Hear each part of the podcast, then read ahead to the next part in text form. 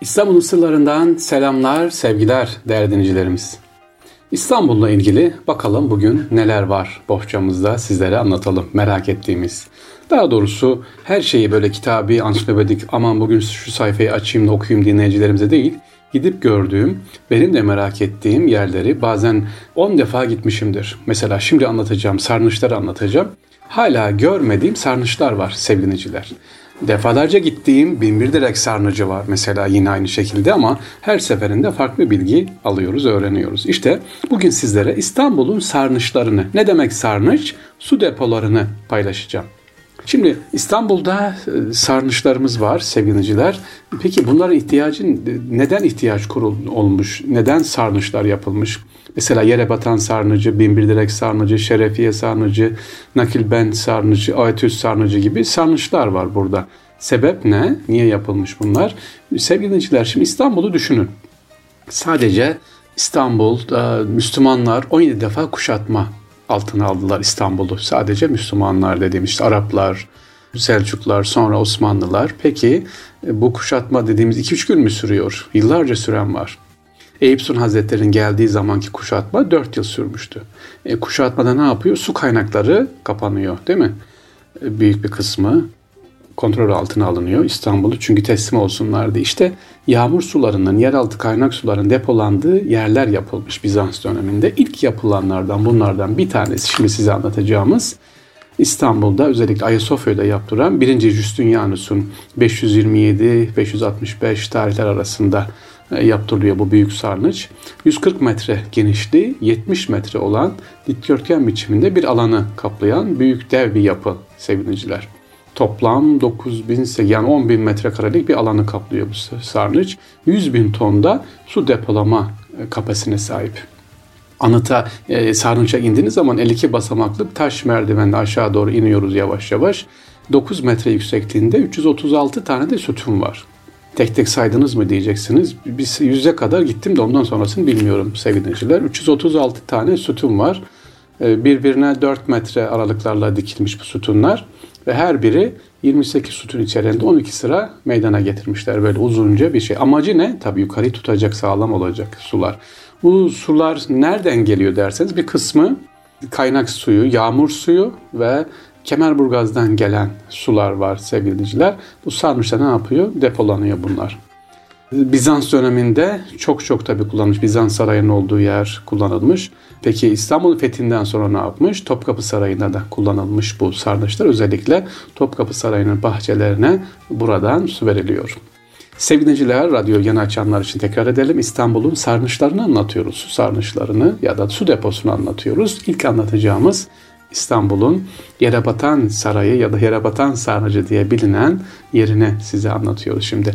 Sarnıç e, kurulduğu günümüzden bugüne kadar birçok onarımdan geçiyor. 3. Sultanahmet döneminde, e, Sultan II. Abdülhamit Han döneminde ve en sonda 1980'de İstanbul Belediyesi tarafından temizleniyor zaman zaman da temizlikler ne yapıyor? Devam ediyor. Peki bu sarnıca girdiğimiz zaman neye dikkat edelim? Çok güzel. Ramazan'da giderseniz oh çıkmak canınız istemiyor bu yere batan sarnıcında yere yeraltı sarnıcı. E, halkta farklı farklı söyleniyor tabii. E, sevgiliciler. Özelliğine Medusa başı var. Medusa baş dediğimiz ne? Yılan başı. Bu bir efsane tabi. Yunan mitolojisinde geçen Yunan efsanesi nedir? Bir dişi canavar olan üç Korgonadan biri, üç kardeşten biri yılan başlı Medusa kendisine bakanları taşa çevirme gücüne sahipmiş. Ee, bugün de gidenler gelenler ne yapıyor? Bu taşa bakmıyorlar. İşte, dünya Hristiyan olduktan sonra yani e, artık paganizmi bıraktıktan sonra bu taşı Medusa taşını alıyor ters çeviriyor. Bugün gittiğiniz zaman görürsünüz onu niye ters çeviriyor? Yani bunun batıl olduğunu, bu hurafi olduğunu göstermek için bakın bir şey olmadı diye gittiğiniz zaman Medusa taşını ters çevirip bir şekilde ne yaparsınız görürsünüz e, sevgiliciler. İstanbul'da mutlaka gitmeniz gereken, görmeniz gereken bir yer. Neresi? Sevgilicilerimiz gittiğiniz zaman orada Bizans dönemi sarnıcı, yere batan sarnıcı. İkinci sarnıcımız Binbir Direk Sarnıcı.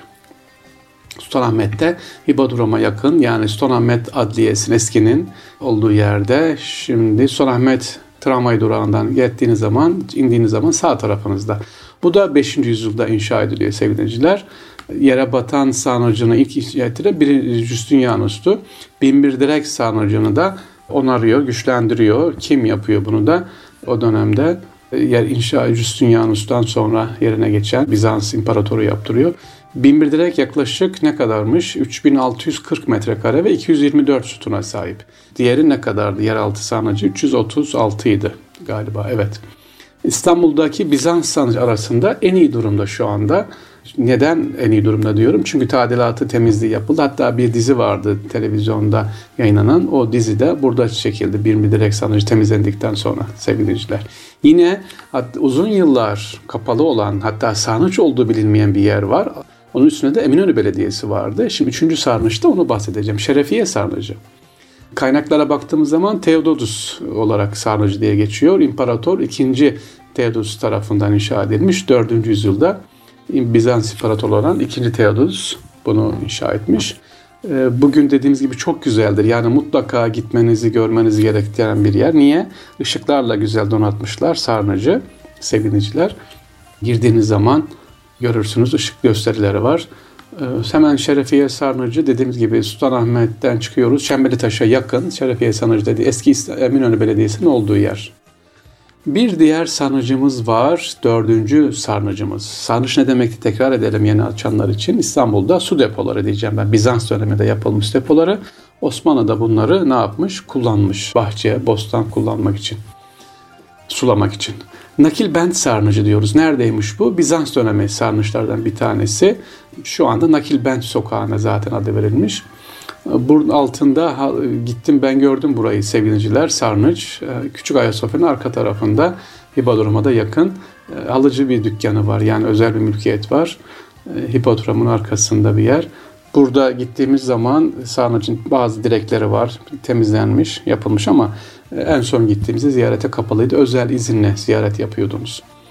Bir beşinci sarnıcımız Aetios sarnıcı. Roma ve özellikle burada e, çok eski olan Bizans dönemi sarnıçları içerisinde farklı bir sarnıç, Aetios sarnıcı.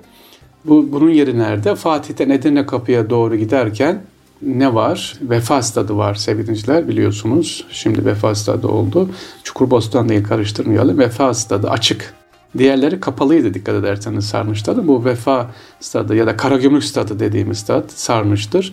Aetios sarnıcı futbol takımının, Karagümrük futbol takımının maç yaptığı yerler burası. Sarnıç olarak kullanılmış bir dönemde ama açık hava. Peki biz ne yapmışız sevgiliciler? Açık olduğu için su tabi temiz değil kullanılmıyor. Bostan olarak kullanmışız burayı bir dönem Osmanlı döneminde.